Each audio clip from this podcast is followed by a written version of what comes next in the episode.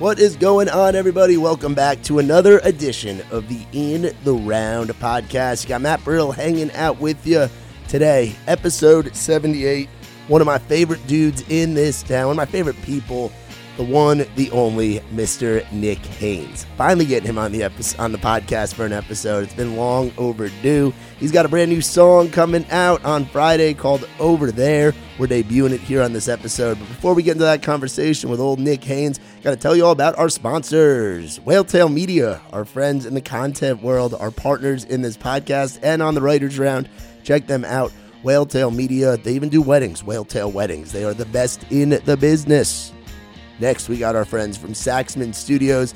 Got a lot of friends that record over there. They're big supporters of the scene. A great spot to record demos, projects. They'll work with you. They know what they're doing. Grady and the boys over there. Nick Haynes actually worked with them recently. So we'll talk about that a little bit more in the episode. But check them out, saxmanstudios.com right here in Nashville, Tennessee. And last but certainly not least, our friends in the green world, Andrew and the boys at Trailside CBD Wellness.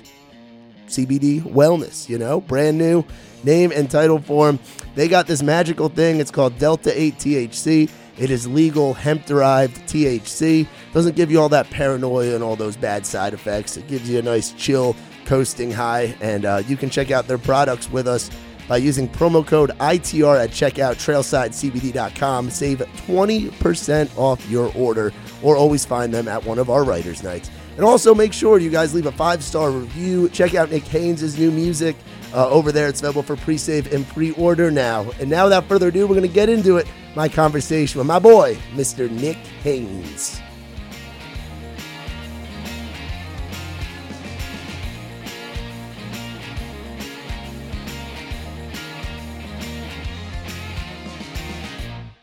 So you've had a lot going on, man. You've been pretty busy, huh?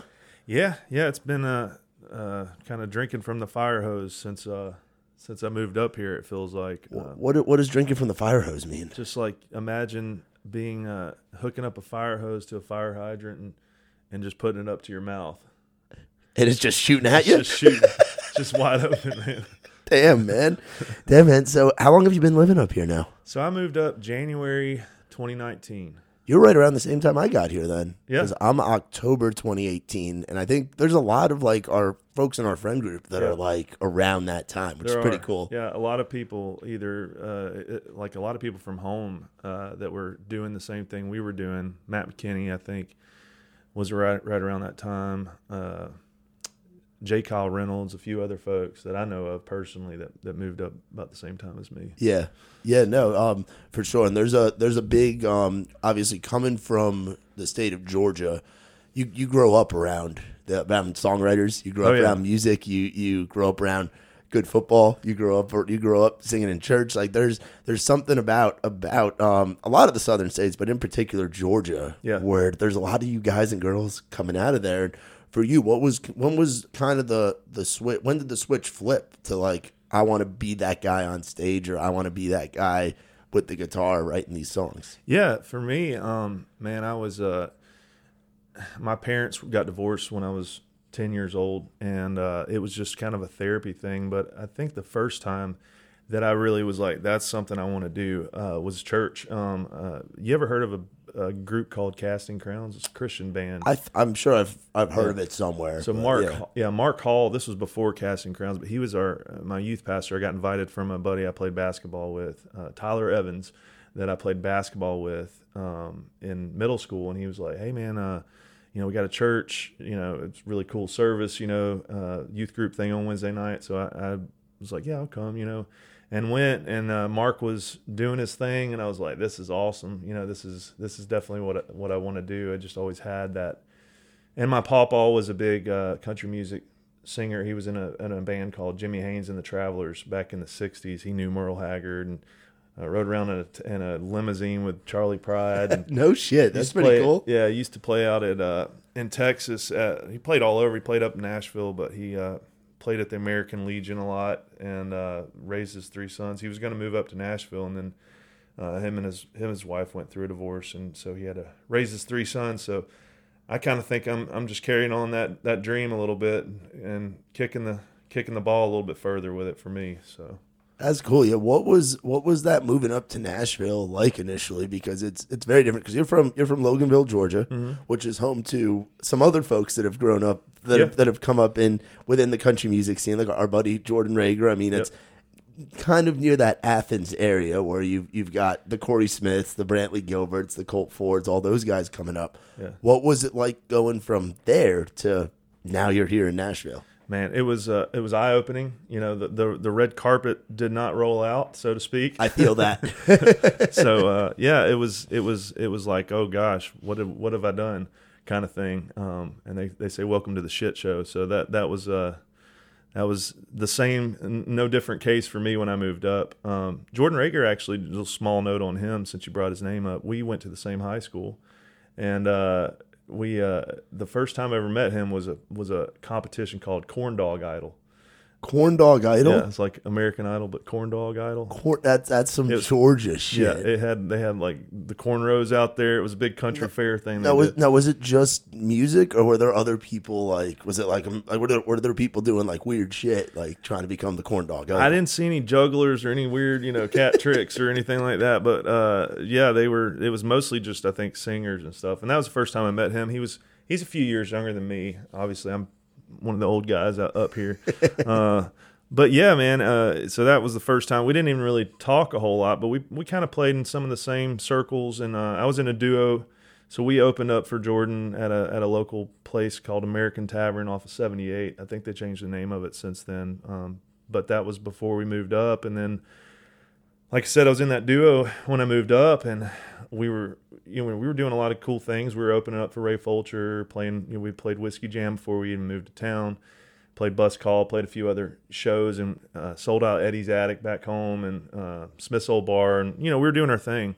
Um, but you know for for you know w- when we got up here, the guy that I was in the duo with was kind of you know wanting to take a break from that, so that was a little bit of a curveball for me. And, yeah, yeah, that's you a that's a tough transition, Yeah. man. Like you you move up here and you're you're seeing success in Nashville before moving to Nashville because it's it's a goal for everybody. I can't wait Yeah. for you to do your, your solo thing at Whiskey Jam and your Thanks, solo thing at Bus Call because that that's gonna happen.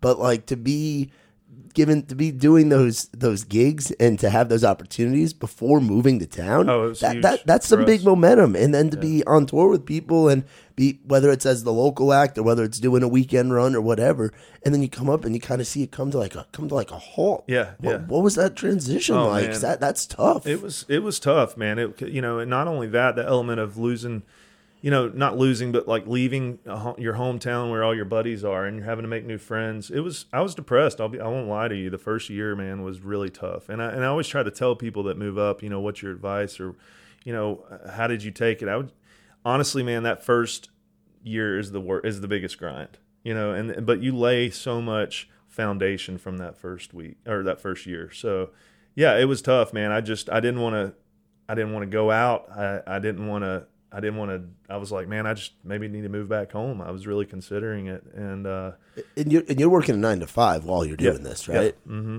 Which that's that's a whole nother level of, of grind because you're a guy that's always writing. Like Yeah. you're you've been ri- you've been a writing son of a bitch since I've met you, which has been about a little over a year ago now, and just always kind of grinding and playing rounds. But then at the same time, it's not like this is all you do because you've you've got that nine to five, and there's a lot of folks that are in that position as well yeah. that are that are that try to figure out how do I balance the time to do that. So can you speak on that at all? Like Mm-hmm. Yeah, how, how do you, how do you balance that time, man? It's it's another fire hose. Uh, it's wearing a lot of hats. Uh, I was actually on a call with my boss right before I, you know, when I pulled in the driveway, um, trying to figure out. Uh, we're we're training a new guy and trying to trying to teach him the ropes and some of the applications and getting that set up. So. It's it's really and I'm pretty ADD when it comes down to like my focus. I'm like, oh, there's a squirrel, you know, or whatever. There's something over there, so I get distracted really easily. So um, but I think that it's kind of worked in my favor because if I was doing the same thing all the time, I would probably be miserable, you know. Um, and I I don't know, multitasking is just kind of something I've always I've done for years now, and I'm not saying it's gotten any easier, but I think you just kind of keep going. You just kind of keep moving along, you know, and you have grace on yourself too. If if you don't get everything done, it's okay, you know. Just just keep keep your head up and keep keep trying. So I think having a notepad, I, I, I journal. I try to journal every day. I don't. I'm not always doing it, but I try to and and start off like I was telling you earlier. Just just get that to do list going right when you wake up. Like, what do I have to do? That's important, man, because like you talk about the multitasking and like always having to be going. Mm-hmm. Um, something for me, like there's days like you know, man, I'm I'm usually going. We we got we Oh, got yeah. we got some shit going You're on. going big time, But man. there's days where like I'll just sit in the house and do nothing, and I don't want to say it's like depression because I don't know if that's what it is. But there's just days where you don't feel like doing shit. Yeah. Like for me, it's like I'm in such a better place mentally when I'm just going. Yeah. Like the moment I stop is when I get in my head, and Yeah. then shit starts starts going. What's that that saying? Uh, idle hands are the devil's playground. Yeah, bro. like idle hands, idle hands are the are the devil's playground, and they they definitely, I I definitely feel that, and and all all that kind of stuff. So it's it's Yeah. it makes sense to why you're why you're going so much. And I think too, there's there are times where you got to take some downtime. Like I, I think that's a good thing too. You but know? but downtime and just sitting on the couch playing fucking PlayStation for ten hours that ain't good. Yeah. That- enjoying my Delta Eight doing that that ain't good. You My know, PlayStation you get- days left a long time ago. I used to, man, Halo. When Halo came out, I was like trying to play the thing, looking up, looking down. I was freaking backwards. I was like, this this ain't my gig, man. Yeah, you you did the college thing, right? Oh yeah, yeah. Georgia College down in Millie Vegas. Milledgeville, Yep. Milledgeville, Georgia, which is uh, how many concerts did you see there? A lot, Because you, you guys are blessed with a with a venue that is a staple in the Southern Country Circuit, Yep. formerly Capital City, now Ned Kelly's. Yep. How many shows did you see there? Man, I saw so many. I saw Luke Bryan back when it was five bucks a head to get in there. Uh, Corey Smith, uh, Bobby Pinson used to play down there. Um, Dierks Bentley played down there. Uh, there. They did a festival called Sweetwater Festival every year, and they had to change the name because the beer company had a problem with it. But they were doing it before Sweetwater ever came out. But Yeah. uh, there's another band called John Butler Trio. I don't know if you're familiar with them, but they've got a cool like vibe to them. The guy's got dreadlocks, just white dude, just just kind of being a hippie man. But Yeah. they've got great music, so it was always around, man. And I and I always played. I was more of a closet player, like I would play with my buddies and stuff.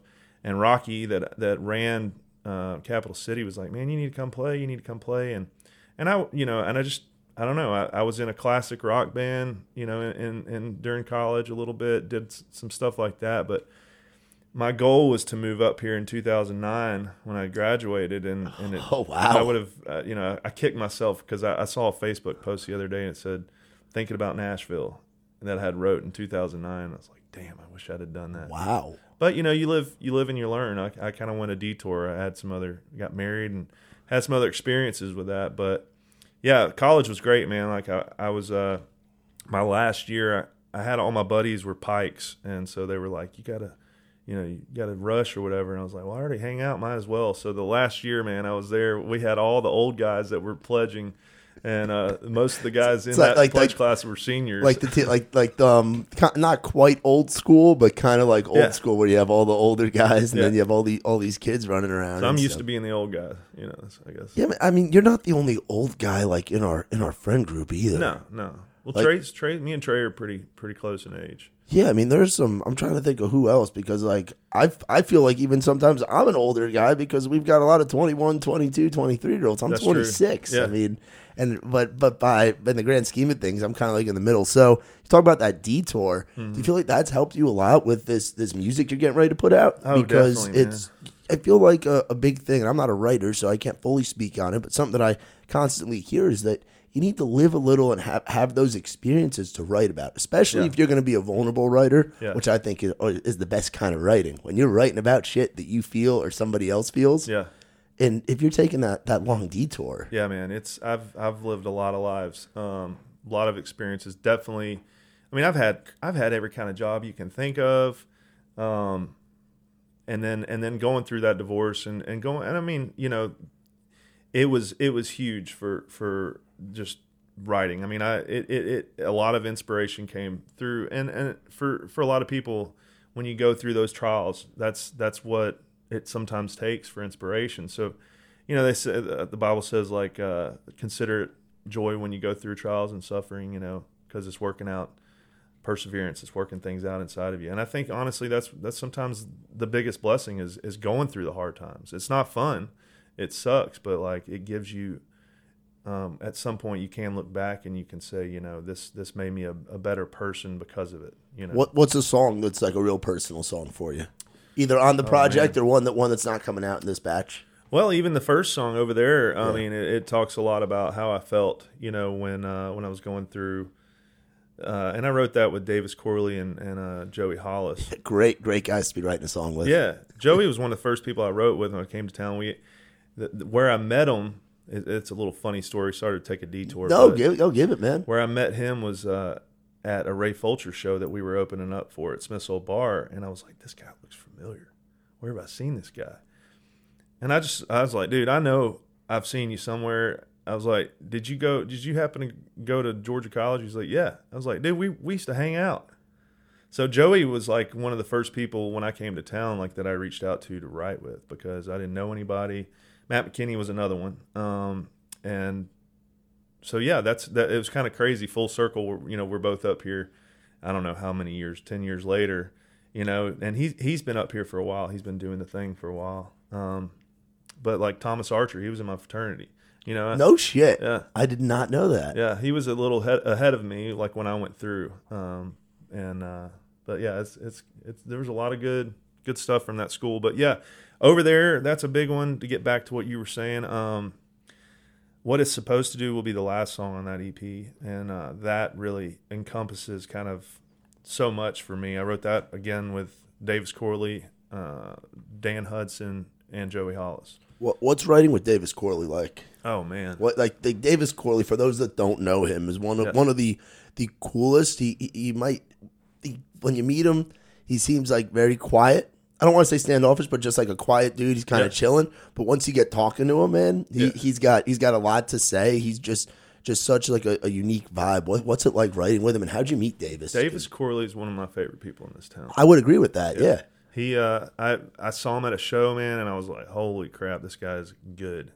And uh, you know, I, I grew up, well, not grew up, uh, but uh, one of my guys that I've I've listened to a lot is a, a he- he's not country at all. His name's Noah Gundersen. Yeah. Oh, bro. And you, yeah. you have a baby. You put a you you put Noah Gundersen and Tom Petty together and have a baby. That's the sound that that Davis Corley has uh, to me. Uh, and uh, so that was one of the first things I went and said to him, and he was like, "Man, I really appreciate that," you know. And we just kind of, for me, like I was just trying to get out there and meet people as much as possible. So I was going to the bars, I was going, you know, and, and just just being a fly on the wall, you What- know, and what- trying to learn What were what were those bars?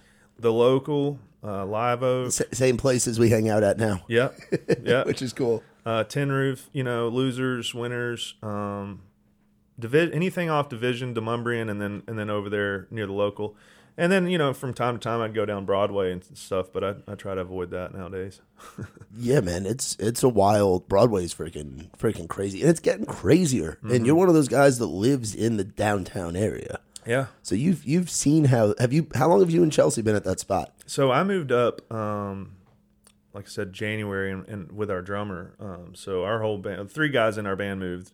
Me and we were a you know duo. So I was the harmony guy, the other lead singer, and then uh, and then Mike, Michael, um, and uh, he's he's a drummer now with uh, Philip Michael Parsons band. Oh, nice. Yeah, yeah, yeah. We know. So him. yeah, so he moved back out to uh, Waldorf, I think is where he was from, Waldorf, uh, Maryland. So anyway, uh, what was the question? Question was how how long have you been living in that spot downtown? So ever since then, yeah, he moved up with me first, and then Chelsea moved up about six to eight months later, um, and then so we've been there ever since, about three years. So you've seen the the progression of that area just just grow. Big time, yeah. Uh, there's a place. Did you see where they're building Live Nation? No. It's going like walking distance from my house. Jeez. It's it's right across from uh, you know where Fork's Drum Closet is. Yeah. Oh yeah. It's right, right, literally like right Wow. over from that. It's huge, man. It's all a big music venue, like living. They've got a stage out back. You can. Oh, I think drive I have seen this because that's by the um. There's another Cinco de Mayo over there, right? Yeah. In that area. Yeah, the Cinco. That's more downtown, like near the Gulch, kind of. But so this this, This you're like talking about right by my house. Jeez, that's like where I walk the dog. that's gonna change the game. yeah, yeah. It's it's awesome. So all that's developing. I heard Spotify and iTunes are both going in where we're at. I don't I don't know if that's a myth or, or if that's true, but that, that's apparently going in right over the where we are in Wedgewood. So there's a lot of stuff growing over there, man. A lot of cool How, bars. how many how many pedal taverns do you see in a day? Oh gosh, I, I- so many come down second, and and they're always blaring it, man. There's there's nobody on it because they're going from wherever the pickup is, I guess, and driving it back, filling up gas.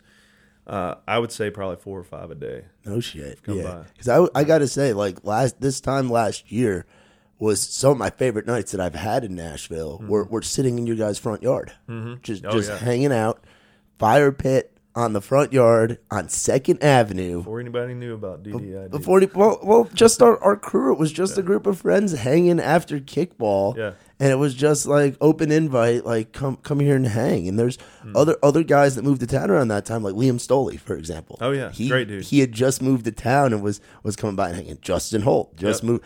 And and then meanwhile, there's there's a collection of guys that have been here for a little while. There's folks that knew each other. I was just getting to know you guys around that point. It's like sitting around that fire. That was like that was the best, dude. Yeah. those were really good times. Yeah, I think the first time I met you was was either at Ryan Nelson's house or at Dawson's. How'd and you? Alex's. This is a question I've been two. asking on on recent episodes. Um, how'd you first meet Ryan Nelson? Oh, Man, the first time I saw Ryan, I think, was at a whiskey jam show, and I think um, Show Up Drunk had just come out or something. He Yeah. had his shirt off. Yeah, that was my that was my first whiskey jam. That was that was like the that was a month before I moved to town. Yeah, he had like a so it was we were at the same show, and Yeah. I didn't even know you then. Yeah, I was cool. I was visiting, Yeah. um, visiting my my um my buddy uh, Dave Hangley. It's funny, Kepsy was actually down here with me. Kepsy came down here together. Yeah. I ended up moving a month later. It took him another year or two to get down here. But yeah, that was my first time meeting Ryan. too. circle, man. And, and have you ever seen Walk the Line? Yeah. Johnny Cash. Oh, yeah. He rem- watching Ryan Nelson that night because he had like the blazer on, but it was like unbuttoned. It looked like a a, a um like a jacked up Joaquin Phoenix from um that playing Johnny Cash. Oh, yeah. Walk- just the way he was acting because you know Ryan, you know Ryan Ronnie Randy Nelson. He's always doing something, and Yeah. he was he was on fire that night. Yeah, he's got some of the same man- mannerisms now that you say that. I never thought about that, but You ever watch the football game with him? with with uh, Ryan. Yeah. Oh yeah, we yeah one time we went to Hooters.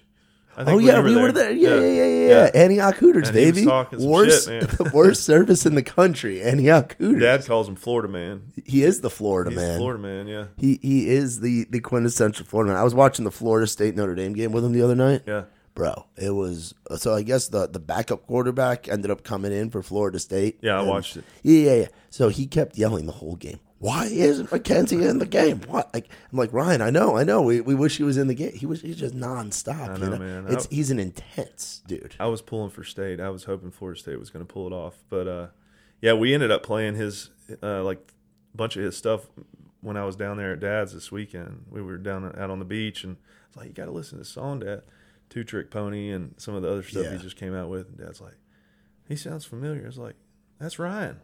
He said, "Oh, Florida man, heck yeah, man, hell yeah, that sounds good, dude." Yeah, your your dad and Ryan Nelson were Yeah, they they got along real well. they got along really, really, really well. What's um what's going down to Florida like for you? Uh, well, coming back this trip was a pain in the ass, man. That was traffic all the way, but it's a good time, man. I 65 is just a straight shot. Well, I mean, what what's it like down in Florida? Oh, like what's what's that what's that area like? So it's great, man. My dad lives in between uh, Destin, Panama City. It's a little 30A is a little stretch. He's on the poor man's side, like we, even though there's not really a poor man's side, we are on the poor man's side of 38th on Santa Rosa Beach, and we just go fishing, man. Like and and uh, you know, just hang out. I end up picking the guitar and playing on the beach a lot of times, and people come up and and join us, or you know, we'll exchange contacts, or just just be there as ambiance. Sometimes nobody will come talk to us, but it's it's just kind of our tradition, you know. And so we'll go out there and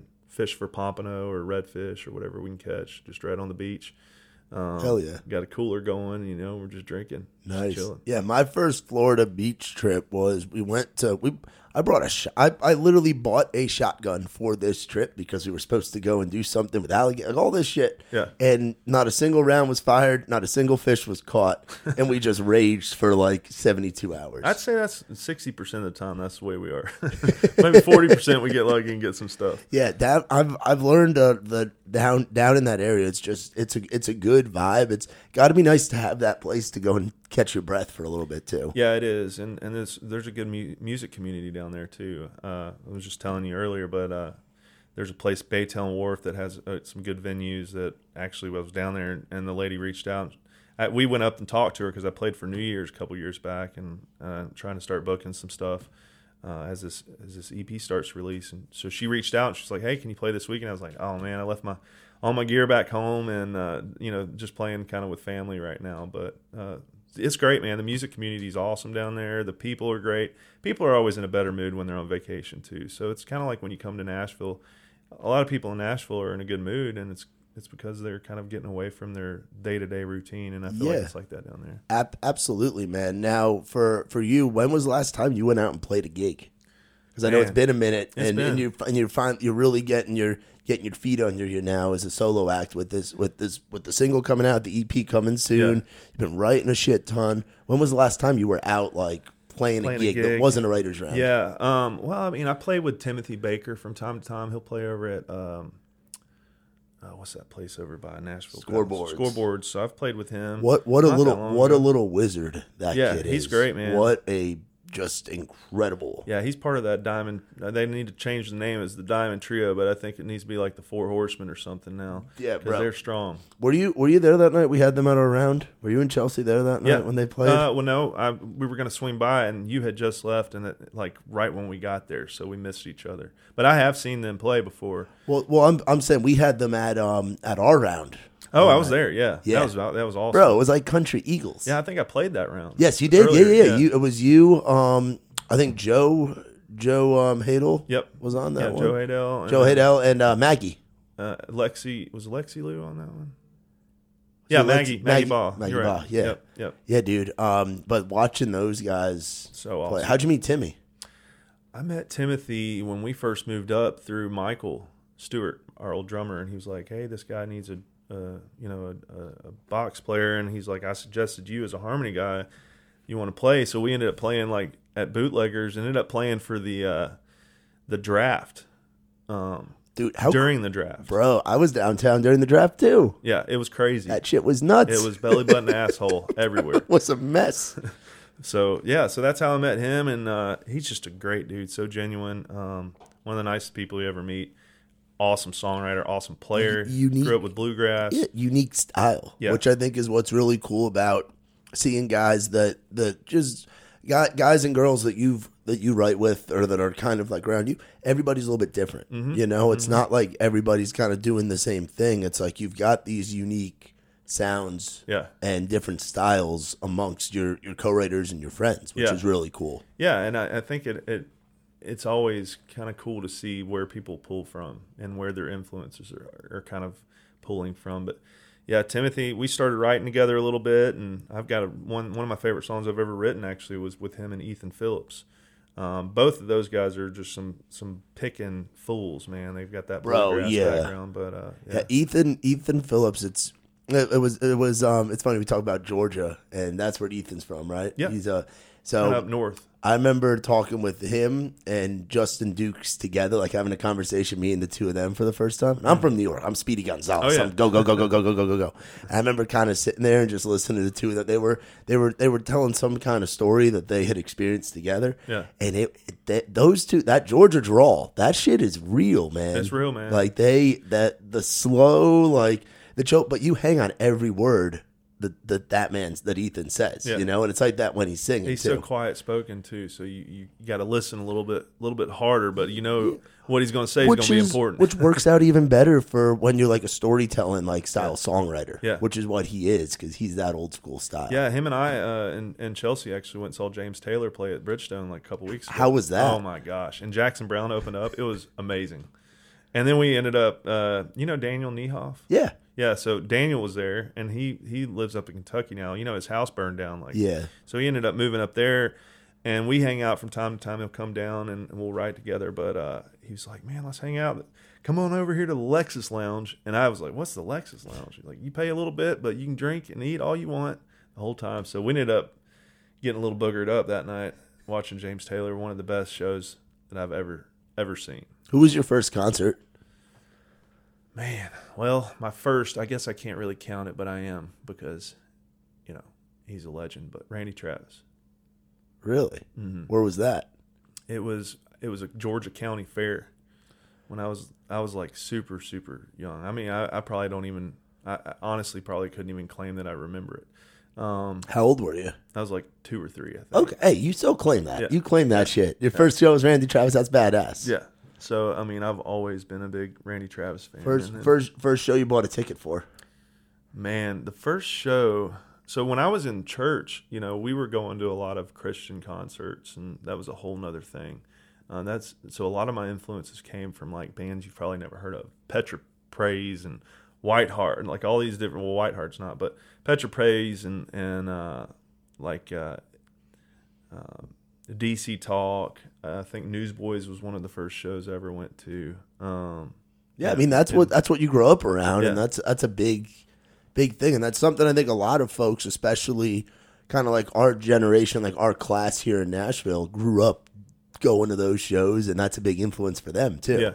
Jimmy Buffett's another one, you know, that, Yeah. that- as a kid. Jim- see, my family's kind of it's interesting. Like my mom's side is you know, is like we need to hide the beer in the fridge. It used to be, not anymore. My mom's, you know, you've met my mom. She's Yeah. great and and she wouldn't not be great if she wanted to hide the beer. So I'm not saying that, Yeah. but um it was one of those things like, you know, the beer was kind of you put the beer away. My dad's is complete opposite. So I'm like a hybrid of the two. I'm a little bit you know, a little bit church pew. I'm a little bit rowdy, and you know, and so you can kind of hear that in my music and and kind of how I am when I hang out. So I just I think it's great to, to be able to get both of those sides and and like really just understand yourself in Yeah, that. and you talk about both of those sides. I think this great transition here into into a song that's coming. That's been one of our one been a song that a lot of folks in Nashville have been been jamming to, Yeah. um, especially at rounds that you've been playing. Angels in a bar, Yeah, man. literally is that hybrid. Billy Yeah. Graham's on bar stools. Yeah, yeah, it's uh, one of those songs that just when you write it, you know that's a special day, and they don't they don't happen all the time. But it was like, we've got a good one here, guys. And uh, yeah, that that's uh, a lot of people have really enjoyed it, given a lot of good feedback. So I've decided to put that out. I mean, for me, I had it in my hook book for like six, seven months, and I was pitching it to, to different writers was, around what was what, what what was the hook like? What was the process of that? Like what what was that initial hook? What was that line in the book? Uh, I'm at Devils in a Church. Um, that's where where That's where it started. That's where it started, and uh, not not that people hear that. I think that are in the church and they immediately think, "Oh, this guy's saying bad things about the church," and and that's never been the heartbeat of it. The heartbeat of it is that, you know, that you're still okay if if you're not in the church, and I think the church is a place a lot of people go when they're sick. You know, but the people that and and we're all sick. You know, we're all we all have our problems and we Absolutely, all have our downfalls. But I think that the the older I got, the more that I kind of went through my own trials and, and situations with my ex wife. We were leading worship together when you know when we were going through our divorce. So that kind of put me in a situation where I didn't feel like church was the place that I needed to be at that point in time. Uh, the drama was there. You know what I mean? So so I was going to to the bar, you know, down the street, and and uh, met some of the coolest people that that understood, you know, what I was going through, and I could talk, and, and I do think that God, it was a godsend, you know, in, in certain situations that that God sent somebody that knew I would be there, and uh, you know, Jesus turned water into wine, uh, and he he went to the places where people you know wouldn't normally be looking for him and I, I think f- for me i'm not trying to preach to anybody but at the same time like i'm gonna if if it comes up i'm gonna tell you about my story. I'm gonna tell you what jesus done for me. And and if it's at a bar or if it's in a church there's devils in church there's devils in the bar there's angels in church and there's angels in the bar. So i think you know, Absolutely, man. A huge a huge part of it is the um is having a congregation and like having like having those friends and having that that kind of community and fellowship. Hmm. You can still get that fellowship in a bar. You don't have to be getting hammered and getting exactly. shitty. yeah you, don't can- even drink Yeah, some of the best conversations I've had have been sitting on a sitting at at Live Oak at the local outside in the smoking section or over at Losers or or upstairs at Whiskey Jam and it's again it's that that fellow it's that community. you can be genuine i think too. i Absolutely. think sometimes with the church you feel like you've got to put on this appearance or you've got to you you know you you're already feeling like sometimes when you go to church and i'm not saying every church is like this but f- for a large part of people you feel like you have to kind of be someone better than you are. Especially if you grow up in a small town and everybody's going to know you. Yeah. Like, uh, like that factors in as well. Yeah, absolutely. So yeah, I think uh, you know, um, Do you feel? Did you ever feel that in Nashville when you first moved here, though? Like where that? everybody knows you, like where you kind of got to do, you got to, you got to like play the game, or you gotta, you gotta do this or do that. Because I, I definitely did when I first moved here. I don't feel it anymore. yeah, I definitely when I first moved, I, I mean, I just I just felt like, oh my gosh, there's so many good people, and I was just in my head, and I I still get in my head, but I think for the first year, it just it was just getting the butterfly, getting rid of the butterflies, and just being comfortable in my own skin. And I think uh, a lot of people have told me this, but when you stop giving a shit about what people think, bro. Yeah, and I don't mean that in a bad way, like, but when you really just know that like you're full and loved, and you're you're you're a cool person, and you embrace that, and and you have grace for yourself, but you, you push yourself too, and you, and you stop listening to the noise. I think that's when things start to open up, or did for me anyway. You know. yeah. And you, we, we, we have a, a very close mutual friend who very one of the first things he told me was. The world gets a lot easier when you stop giving a shit. Yep. And that, that's the guy who signs my paychecks now, Mr. Trey Lewis. Yep. Um, and that's something that that's what's really cool kind of about our crew as well is like there's a lot of folks like everybody's kind of authentically them. Yeah. You know, within within our within this kind of circle and crew that we roll with. And Trey I think is at the forefront of that of I'm Trey Lewis, I'm gonna be me. Like Yeah. that so what was how did you first get to meet him? Because I know I know he I know you were mutually you guys were some of the first guys to be writing with each other. Yeah, yeah, in Nashville. Yeah, Trey's Trey's a good buddy. Um, I met him through Matt McKinney, and Okay. uh, and I had already heard his music a little bit, and Matt actually turned me on to him, and I was like, man, this guy's great.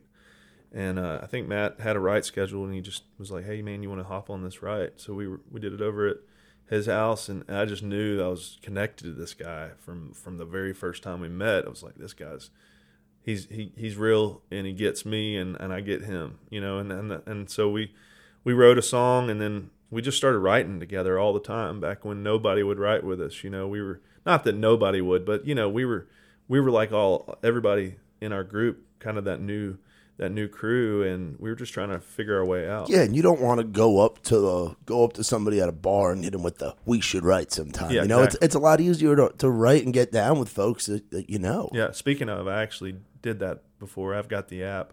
We should write sometime. Oh, the And app. Oh, yeah, yeah, yeah. So what's it. what's So that all was, about? That, So- that was a big thing I used when I first moved to town because I didn't know and anybody. that's and that was a big thing on freaking Clubhouse, dude. Yeah. Which we can talk about Clubhouse here in a minute because Yeah. that was a funny. That was that was a quick little quick little couple week thing. But what what was that app? What was using that like early on? Would you recommend that was- to somebody moving on? I would. in? Yeah, I would. I mean, I, I'm old school, man. I like. I feel like I'm trying to. I'm trying to get on board with all the new technologies and trying to figure that out as I go. And for me, man, I'm I'm always been more of a person to person type of like interaction person. Yeah. Like even when I was single and I was dating and doing the swipe right and swipe left, I was like, this this is weird, man. It just you know I just I like the organic like Yeah. conversation, meeting people in, in real life. So I mean, I tried it.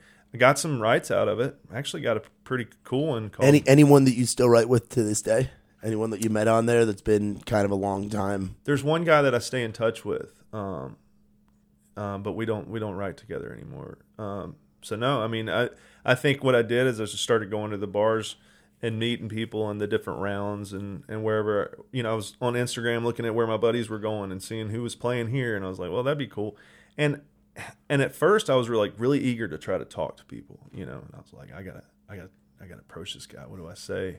What do I do? And then I just got to where I was like, you know what? Like it'll happen.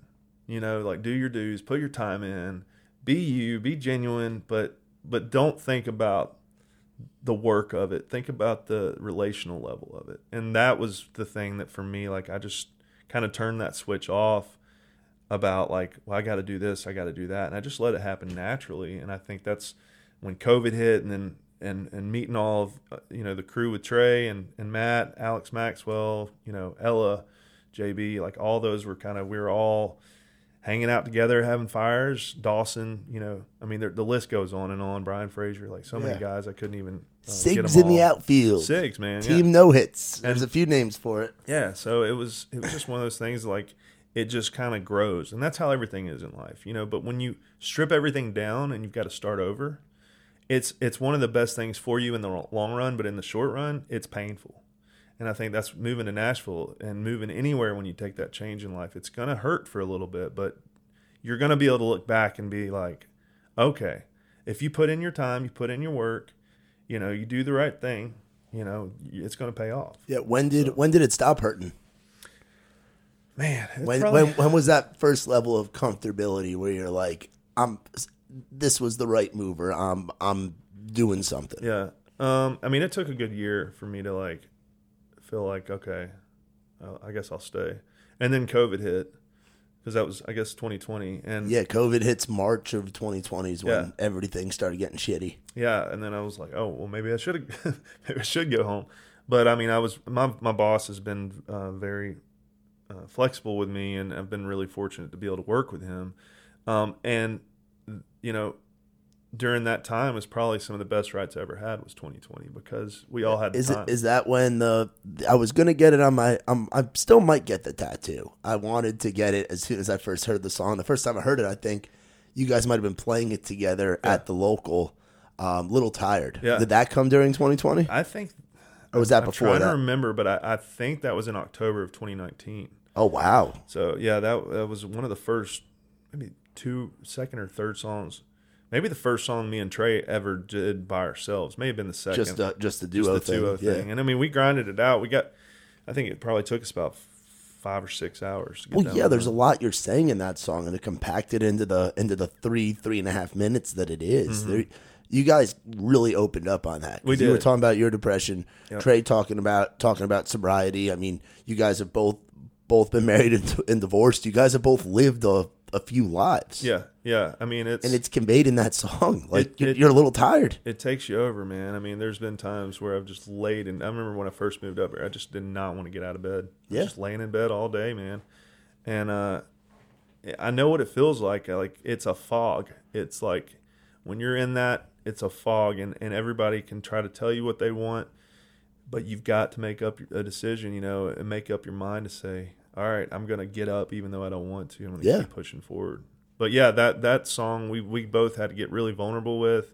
So glad we did. So glad that that that came out of it and that it's blessed other people and touched other people's Dude, lives. yeah, the first time I heard that, I was like, shit. Yeah. Like I feel this. The um I ain't drinking no bourbon, but there's demons on the shelf. That mm-hmm. that's the big one. I've lost so much of me. Um I forget what, what comes after that. I've lost so much of me. Um, Man, now you now I got to pull it up. Uh, you got to dig so through all the lyrics. Hearing the melody, you can't even think about it. Um, because that because the the lyrics in that in that chorus just grab you. It is. It's uh, the whole thing. I mean, yeah, I'm pulling it up while you're. Let's see. Yeah, so yeah, there's ghosts down the hall in the middle of my mind telling me I'm crazy because I've learned to walk the line. I ain't drinking no bourbon, but there's demons on the shelf. I've lost so much of me, I don't recognize myself. Like and it feels like winter took the fall. Yep. I ain't saying my world's gone to hell. I'm just a little tired. That's all. And that's that's the season of depression is winter. Yeah, man. You know? Seasonal depression is a real thing. It's a real winter, and it just it just takes over every aspect of your life.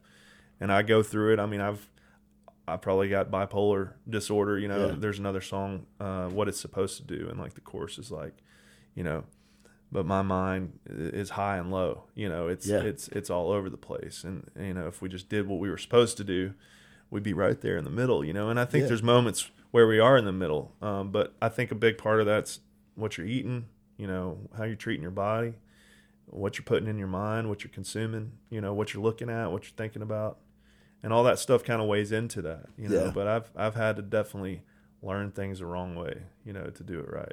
And, yeah, and try to the hard way. That's a those. I think you just said some lyrics right there. Yeah, that would right be from doing wrong. I'm just trying to plug in my EP as, as much as possible. What's the what's the what's the what's the title of the EP going to be? Is it going to be a self titled or do you pick a? There'd probably be Angels, title track. Angels in a bar, probably. In a bar? But Trey Lewis will actually be featuring on the second song. Which song is that? Right from doing wrong. He's the bartender in the in the song. He'll be he'll be behind the bar which is kind of funny because he's the sober guy. Yeah. So it's it's very fitting. He always likes to buy drinks for his buddies. Yeah, and you guys shot that over at the um, one of your one of your new favorite spots. Plug the uh, the the set for the uh, the content.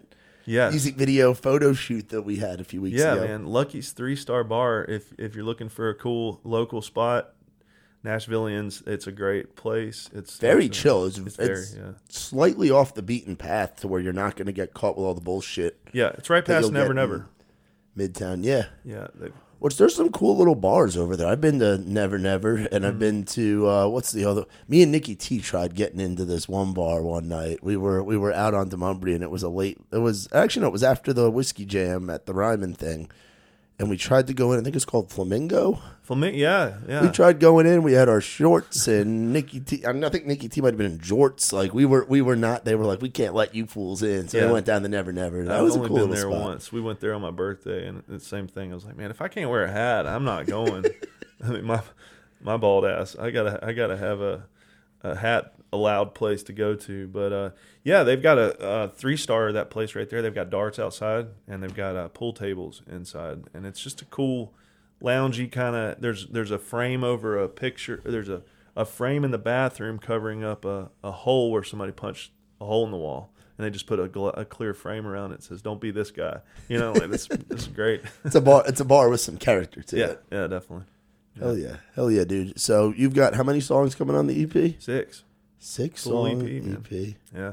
And talk about the recording process because you Oh, recorded that with some some good friends of the family here Yes. with uh, old Grady Saxman and Grant and Saul and Tim and the whole crew over there. What's it like working with Saxman Studios? Man, it's great. I mean, they're some of the first people I met when I came to town. Um, he actually did some of the vocal uh, work for us on a song called "Drunk Enough" when I was in Hamrick and Haynes, and uh, so that was my first impression of Grady. I'd already heard about him through kind of other people back home, and that he was somebody that you know is good for independent artists to work with. So I already knew about him, and and he's just blown up since me living here too. He's just had so much one, success he's, with he's he's one of the busiest guys Yeah. out there though. Like that that studio is rarely Yeah. empty. Even at overnight hours, they're they're tinkering. Oh yeah, there were there were two people. Like when most a lot of times when I was doing a vocal cut, when we were doing the vocal cuts, there was somebody else singing in the other in the other box. I mean, they've got a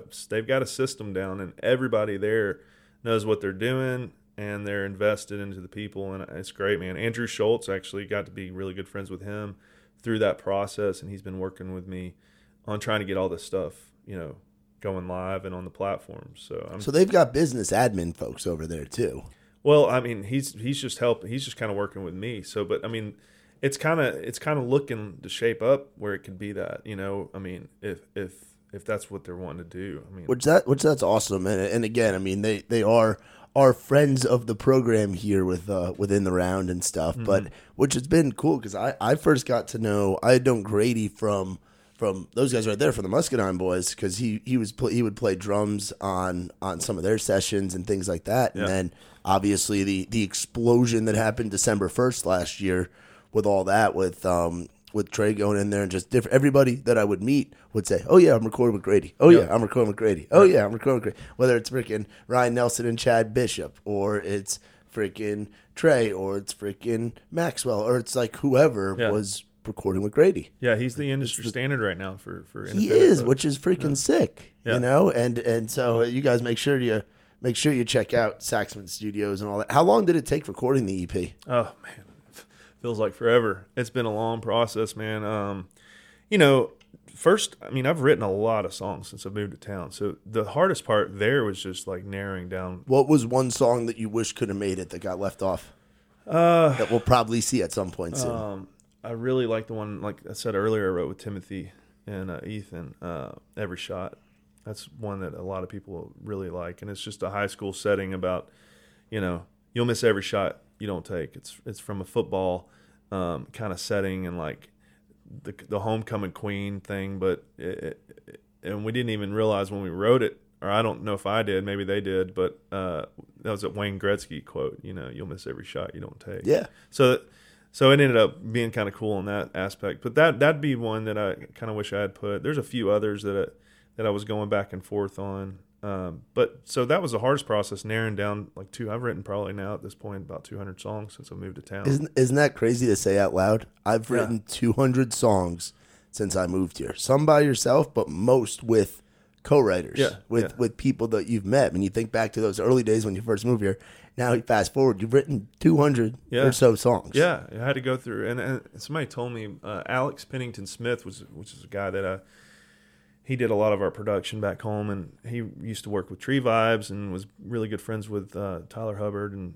uh, from FGL, and uh, we grew up in the same town. He was in Monroe, and I was in Loganville, and uh, t- uh, Alex, and actually, small story about that.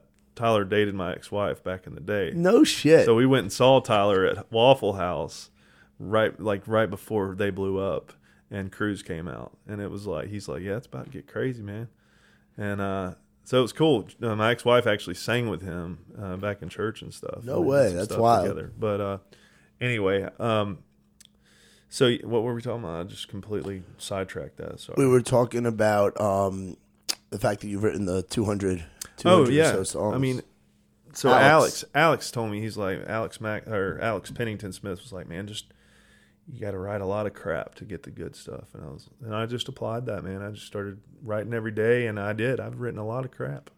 there's a lot of crap in 200 songs, but there, but also there's you know, it started getting some really good stuff in there, and and stuff that I believed in that I felt like um, was the message that I wanted to get out and, and what you know what what I want to say you know and what I want people to hear and hopefully it brings people hope and enjoyment and it, and it touches their heart you know and, and motivates them in some way so yeah, dude. I think people are definitely gonna be feeling something when they when they hear all these songs. I know I've definitely felt stuff to some Nick Haynes songs, man, and it's it's been it's been really cool. So now just some some fun questions to kind of wrap it wrap it up before we play this uh, this debut solo single for you. Um, favorite place to eat in Nashville? Man. Oh, okay, we'll break it up. Favorite favorite Mexican joint? um damn I mean Cinco's is is is like or uh, cilantro's is really good Have I you like had, have you had. Las Palmas? yes I have over by in the Kroger There's like ten of them. Yeah, I've been there's, to one in- there's a, there's a good one right over here that I just started going to. might have to go there it- after this Fucking yeah, we might we might just have to. It's really good. Uh, favorite barbecue joint? Um, what's the one off of Twelfth? Um, Peg leg porker. no, no, it's off 12th, 12 South. It's uh, oh man, it's so good. Their wings, dude. Is it Edley's? Edley's. Have you Bro. their wings? So when we've been doing um, plug to Edley's, which is funny because Bujo, who I used to do this with, did not like Edley's. So we used to like have a joke about Edley's. Yeah, But I've since had when we do um, rehearsals over at Soundcheck. yeah. They um uh, part of my my TM duties. I got to go and make sure all these all these guys get fed, Mm-hmm. and we've been getting food from Edley's, bro. I just, I get the wings every freaking time. Yeah, they're, like, dry rub. They're ridiculous. Oh, they're so good. Like they're insanely good. Like Theirs and Luke Bryan's actually has some really good. yeah, I've rub. I've never eaten at um at any of the uh, tequila cowboy bars, but Yeah. um but yeah, Edley's wings are out of this world. Yeah. Um, favorite uh, hidden gem oh man, besides besides Lucky Three Star. I'm an outdoor person. I mean, obviously, I mean, Larry's is is my hidden gem, but Well, but also kayaking. yeah. You know, like I, I love going to Harpeth River and just going down the river. Yeah, somewhere somewhere that people can go to because like Larry's is Yeah. sick, but I don't know if we need all these listeners popping up no, at no, no. old Uncle Larry's. Yeah, uh, the Harpeth River, man. I, I go there a lot. Kingston Springs. Um, I'll drop in over at the baseball field, and then I'll get out.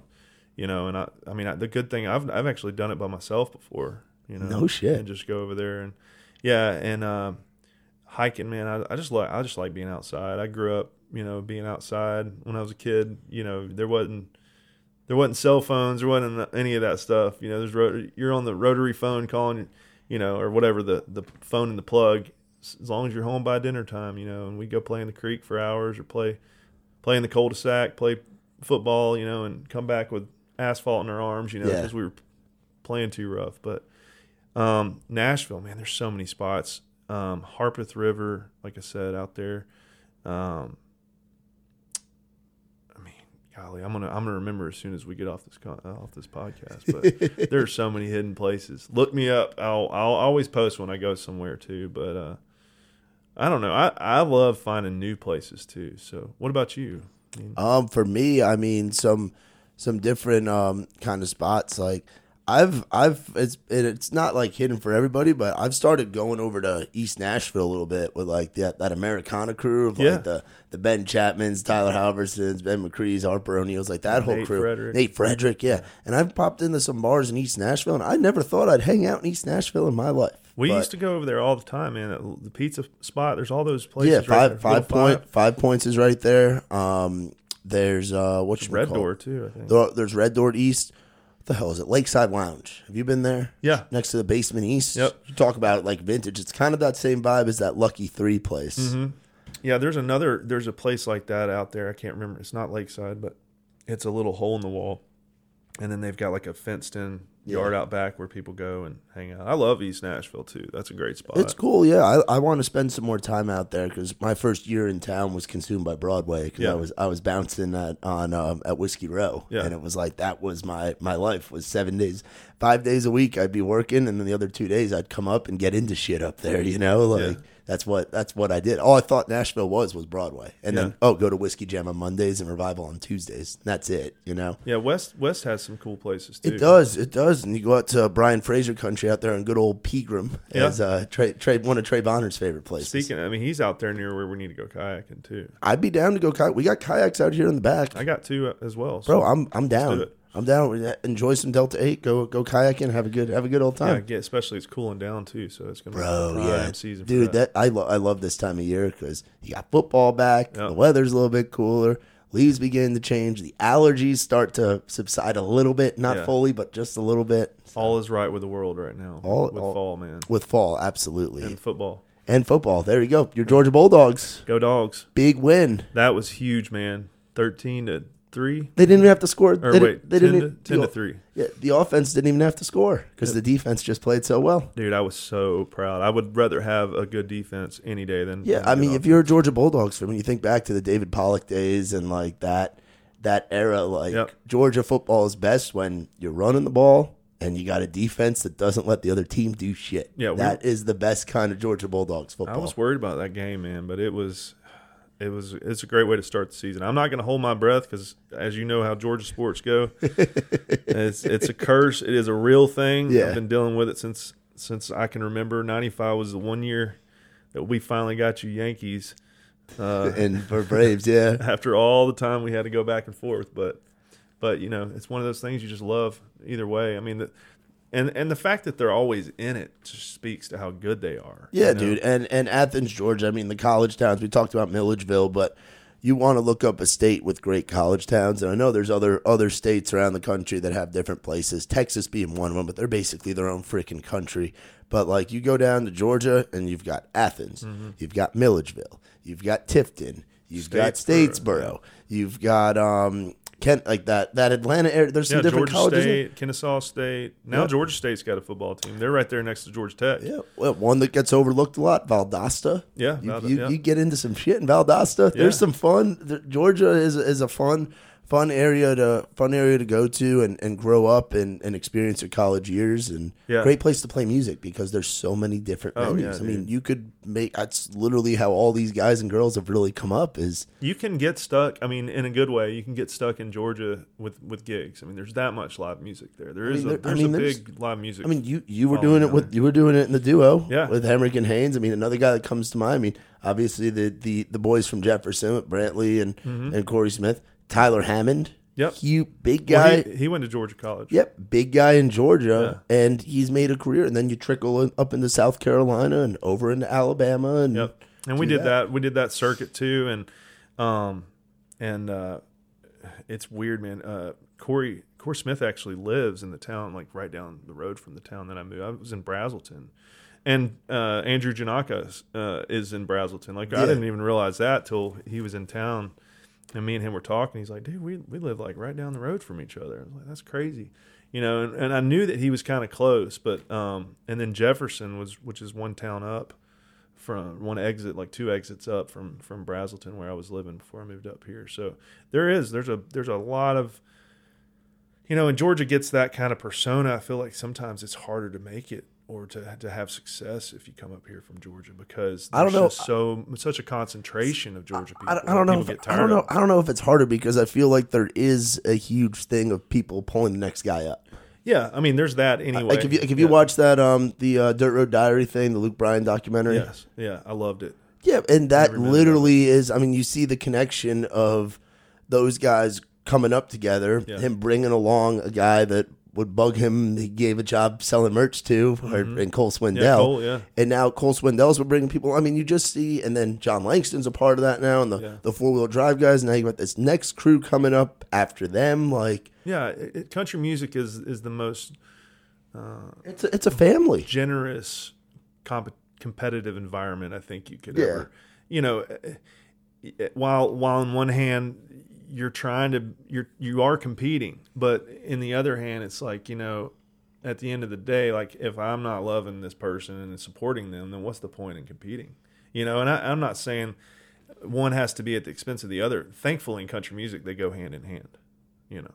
Yeah, absolutely, man, for sure. Now, um, about to play this, about to play this new single you have got coming out. It's called "Over There." Um, you said you wrote it with Davis and Joey, Yep. right? Yep. Um, and um, what's uh, again? I know we talked about it earlier, but what's like the one thing you want people to take away from this song? Oh man, uh never give up on love, you know, uh, even if it even if it's too late, uh because love's the one thing that that binds us together. Hell yeah, So that's, hell yeah, awesome, man. Yeah. Awesome, dude. Well, I'm proud. I'm proud of you and happy that we get to do this, man. I know you've been too, you've been a big supporter of what what I've been doing with this podcast, and honestly, I mean, hanging out with you and Chelsea is one of my favorite things to do in town. Which, by the way, Chelsea, she is the shit. You She guys are is. my you guys are my favorite place to go. To, like my favorite host as far as like when when Nick and Chelsea invite you over, you know it's going to be a good Yeah, time. we had a good and- time the other night. Man. we had a good time. We had a really good time the other night. We've had good times at. We've had interesting times at Red Door Saloon. We've had good times at Live Oak. We've man. had, and uh, I'm happy to call you a friend and a brother, and damn proud that the world gets to hear your music, bro. Thank you, now, bro. where can, pe- where can people check you guys or check you out uh playing or like just on the platforms? on the platforms? On the Plug- platforms. plug all them socials. Yeah, so I mean, Instagram, TikTok, uh, Nick Haynes official, um, Facebook, and then all the platforms. I'm I'm I've got it on Spotify. Uh, it'll hopefully be on Pandora. I'm trying to figure all the distribution still out, um, but it is on all the platforms right now. If you want to get it on iTunes, um, it'll be out. I'm trying to get people on the pre-saves, but I guess by the time this goes out, it'll be out anyway. So it'll, be It'll- on every platform. yeah, hell yeah, Aw- Amazon Music, all, all the stuff. Awesome. Well, we're gonna let um let the let the song speak for itself. It's a new one from our buddy Mr. Nick Haynes. This is over there. Y'all have been listening to the In the Round podcast. Say goodbye, maybe I should have tried a little bit harder. Let her go, let her fly. Said if you come back, then you be mine. But I'll be waiting on you, front row on a blue moon back row. If you ever change your mind,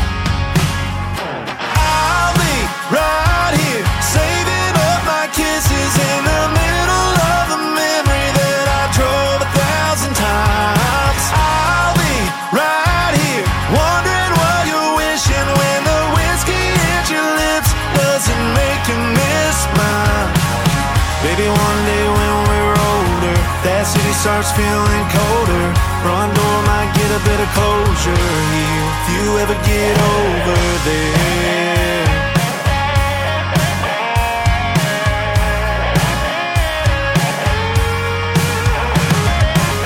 All the guys say that I need to find a way to get myself back, but it don't work like that. I've loved you all along, so I'll be waiting on you.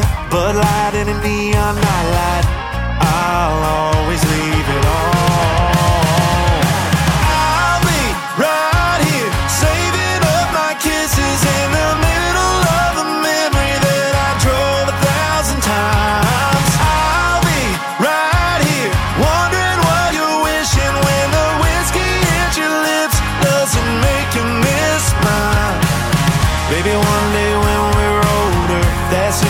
feeling colder. Front door might get a bit of closure here. If you